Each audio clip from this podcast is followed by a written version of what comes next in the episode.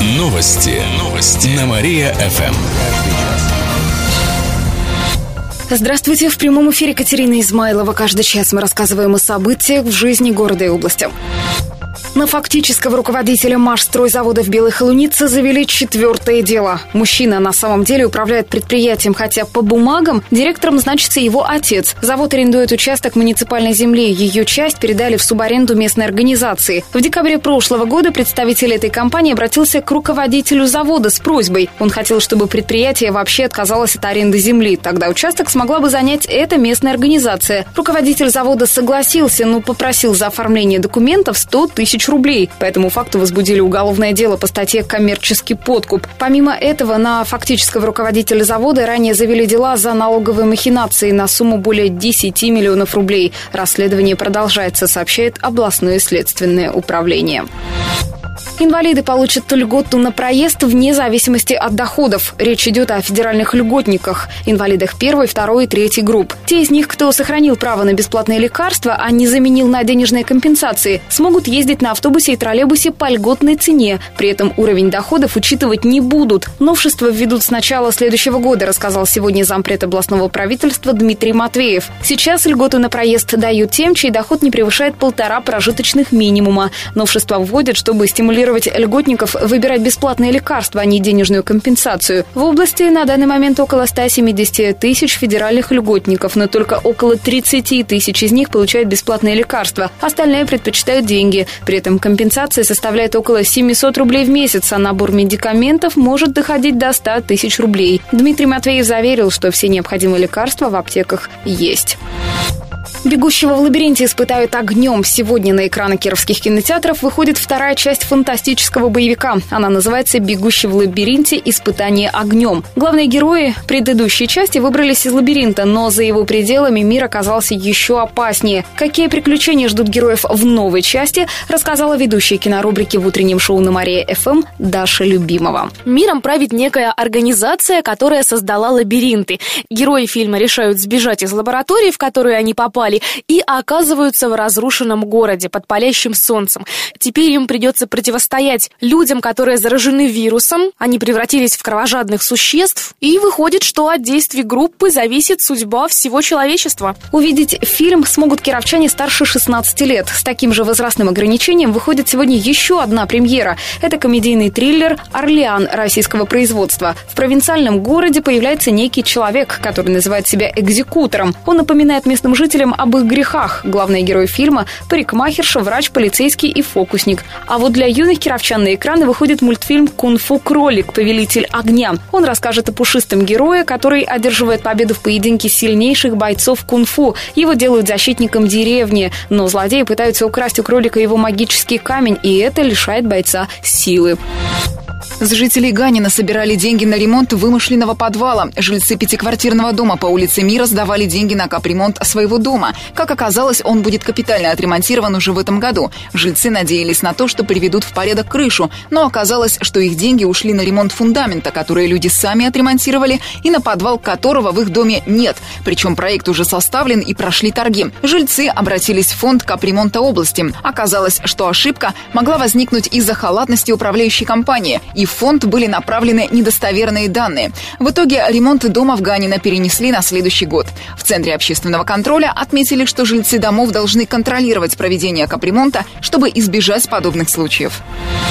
Аналог Селигера устроит в области. Сегодня на базе детского лагеря «Белочка» в Слободском районе стартовал первый региональный молодежный форум «Вятка Фьюча». Это аналог всероссийских форумов «Селигер» и «Таврида». На протяжении пяти дней около 200 молодых людей со всей области будут работать по четырем направлениям – добровольцы, предприниматели, таланты, студенты. По каждому проведут встречи с успешными людьми. Наставники приедут из разных городов страны, сообщают в молодежном информационном центре. Также молодые люди будут защищать свои проекты перед перед членами жюри. Отберут лучшие работы. Затем их представят на окружном и всероссийском уровнях. Для ребят проведут мастер-классы по диджеингу и фотографии. Устроят чемпионат по настольным играм. В рамках форума пройдет музыкальный фестиваль. На закрытии выступит группа «Роднополисы». На правах рекламы. Сеть «Оптик 100 очков» разыграет полезные призы. Праздник пройдет в эту субботу и будет связан с ученической тематикой. Будут разыгрывать нужные и полезные подарки, сертификаты и сувениры. Каждому, кто совершит покупку в этот день, вручат купон участника игры. Она пройдет 3 октября в одном из салонов оптики 100 очков и будет приурочена ко Дню учителя. Ну а в эту субботу гостей ждут с 11 утра до часу на Октябрьском 88. В программе праздника «Аквагрим», мимы и выступления диджеев. Зампред правительства страны Дворкович посетит Киров. Завтра он побывает на международном форуме «Биокиров-2015». Аркадий Дворкович выступит на пленарном заседании, в рамках которого обсудят направления федеральной и региональной политики в сфере биотехнологий. Почетному гостю отвели заключительное слово, сообщают организаторы. У меня будет к вам небольшое, но ответственное поручение. Да? Какое? А вот там посмотрим, да? Отметим, что форум стартовал сегодня в ВИАТГУ. На него приехали ученые и специалисты в области биотехнологий не только из городов России, но и из Франции, Чехии и Кореи. Они выступят с докладами, примут участие в круглых столах, а также посетят кировские биотехнологические предприятия. Отметим, что в прошлом году на форум приезжал премьер-министр России Дмитрий Медведев. Кировские учителя в числе тысячи лучших педагогов России. У нас с вами самые замечательные профессии, самые нужные. Восемь человек стали победителями ежегодного конкурса в рамках нацпроекта образования. Их наградят денежными премиями. По традиции ко Дню учителя кировчане получат по 200 тысяч рублей и почетные грамоты. Как отметили в областном правительстве, конкурс проводился во всех регионах России. Лучших учителей выбирали по результатам их учебных достижений, внеклассной работы и потому, как они используют в обучении современные технологии. Главный дорожный инспектор проведет диалог с кировчанами. Ну, теперь поработаем. Работаемся. Сегодня с 3 до 4 часов дня пройдет прямая линия с начальником региональной госавтоинспекции Александром Плотниковым. Жители смогут задать любой вопрос по поводу организации дорожного движения. Звонки принимают по телефону 35 19 19, сообщили в ГИБДД. Сотрудник МЧС спас пассажира утонувшей машины. Накануне рано утром спасателям поступило сообщение о том, что в деревне Березник Куменского района произошло ДТП. В глубокой канаве находилась перевернутая «девятка». На место выехали сотрудники МЧС. Начальник караула Олег Обжерин попытался пробраться в машину, но ему не удалось. Тогда авто решили зацепить тросом и подтянуть к обочине. Спасатель спустился в канаву и разбил стекло. В салон хлынула вода. Он открыл дверь легковушки и в мутной воде разглядел человека. Закрепил на нем веревку и вытащил пострадавшего. Его передали скорой. Он был без сознания и с переохлаждением. Автомобиль подняли из канавы на дорогу. Внутри нашли погибшего водителя, сообщает областное управление МЧС. По предварительным данным регионального управления ГИБДД, автомобилист не справился с управлением и съехал в кювет.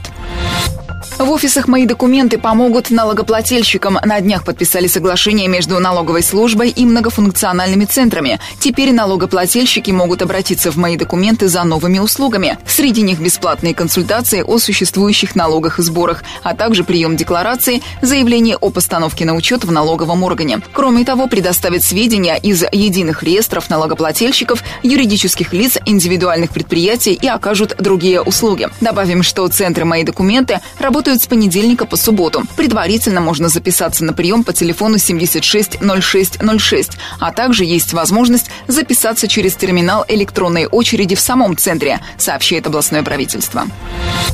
Нападающий Родины отличился хэт-триком на матче с «Волгой». Игра прошла накануне в Ульяновске в рамках первого этапа Кубка России по хоккею с мячом. Уже на четвертой минуте «Волга» пыталась пробить наши ворота, но голкипер отразил удар. Затем нападающий Олег Пивоваров забил первый мяч в «Волге». Отыграться ульяновской команде помог бывший игрок Родины Игорь Ларионов, после чего было еще несколько результативных атак обеих сторон. А Олег Пивоваров отличился персональным хэт-триком. Он забил трижды. На перерыв команды ушли со счетом 4-3 в пользу кировчан. Во втором тайме Родина активно атаковала. Пятый мяч Волге забил Сергей Абухов, а шестой наша команда отправила ворота соперника всего через три минуты. Еще дважды Родина смогла забить на 76-й и 78-й минуте. Такое отставание в счете Волга не смогла отыграть, хотя хоккеисты удачно атаковали еще несколько раз. Итоговый счет 8-5 в пользу нашей команды. В пресс-службе Родины отметили, что на хорошей игре сказалась и поддержка болельщиков кировчан. Они преодолели 700 километров, чтобы поддержать родину.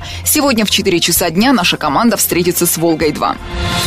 Кировчане смогут изменить планы на капремонт своего дома. Накануне эта тема обсуждалась на выездном заседании областного правительства. Собственники многоквартирных домов смогут изменить запланированные программой капремонта виды работ. Например, вместо системы водоснабжения привести в порядок крышу. Такое решение жильцы будут принимать вместе со специальной комиссией администрации муниципалитета. При этом стоимость работ должна остаться в пределах запланированной суммы. Новшество планируют ввести со следующего года. Сотрудница банка увела со счетов клиентов почти 3 миллиона рублей. В Слободском на бывшую работницу кредитной организации завели уголовное дело. Полицейские выяснили, что 42-летняя женщина почти год переводила на свой счет деньги клиентов. Ее жертвами в основном становились пенсионеры и те, кто редко пользуются счетами. Злоумышленница снимала от 20 до 200 тысяч рублей за раз. Вскрылось это лишь летом, когда одна из клиенток заметила недостачу. Работница банка тут же покинула город. Нашли ее в Петербурге. Сейчас идет следствие. Женщине грозит грозит до 10 лет тюрьмы, рассказали в областном управлении МВД. Кировчане узнают больше о своем сердце. Сегодня с двух до трех часов дня пройдет прямая линия по вопросам заболеваний сердечно-сосудистой системы. Обратившихся проконсультирует главный внештатный кардиолог областного Минздрава Александр Исаков. Звонки будут принимать по номеру 38 13 23. Ученые и специалисты обсудят в Кирове биотехнологии. Сегодня в нашем городе стартует Международный форум «Биокиров-2015». Он проводится второй раз и пройдет на двух площадках ВятГУ – на Московской 36 и на Преображенской 41. Как рассказали организаторы, приедут эксперты из Москвы, Казани, Новосибирска, Санкт-Петербурга и других городов. Устроят круглые столы, будут обсуждать внедрение биотехнологий в фармацевтику, агропромышленный комплекс, производства, нефтегазовую отрасль. Поднимут вопросы использования биотоплива. Как сказал? Повтори минутку, я так лучше слышу. Обсудят, как создать в регионе инновационную инфраструктуру, поделятся опытом. Эти мероприятия займут два дня, сообщает областное правительство. Ремонт особняка Репина на театралке начнется в ноябре. Это бывшее здание Вятского художественного музея. Сейчас завершают оформление необходимых документов. После этого проведут аукцион и выберут подрядчика. Планируется, что реконструкция начнется в ноябре, пишет портал девятка.ру со ссылкой на директора музея Воснецовых Ирину Любимову. Она рассказала, что фасад особняка обновят, внутреннее помещение отремонтируют, коммуникации подведут. На это потратят 25 миллионов рублей из областного бюджета, причем реконструкцию могут завершить уже в этом году. А, как хорошо. Отметим, что сейчас здание скрыто баннером, а сам особняк закрыт для посещения с 2008 года. Двух коней искали по ориентировке. Накануне из агрофирмы Доровского района похитили двух коней. Это произошло ночью на конном дворе. Полицейские завели уголовное дело. По всем районам передали ориентировку на украденных коней. Внимание, внимание! Перекрыть все дороги из города! В итоге в Мурашинском районе инспекторы ГИБДД остановили двух мужчин на «Газели», а в машине нашли коней. Оказалось, что ранее судимые жители Котельнического района хотели продать лошадей в коме, туда их и везли. Сейчас животных вернули владельцу. И в конце выпуска информация о погоде. Сегодня в Кирове будет пасмурно, пройдет небольшой дождь. Днем плюс 15, ночью плюс 10 градусов. Еще больше городских новостей читайте на нашем сайте mariafm.ru. В студии была Катерина Измайлова. Новости города. Каждый час. Только на Мария-ФМ. Телефон службы новостей 45 102 и 9.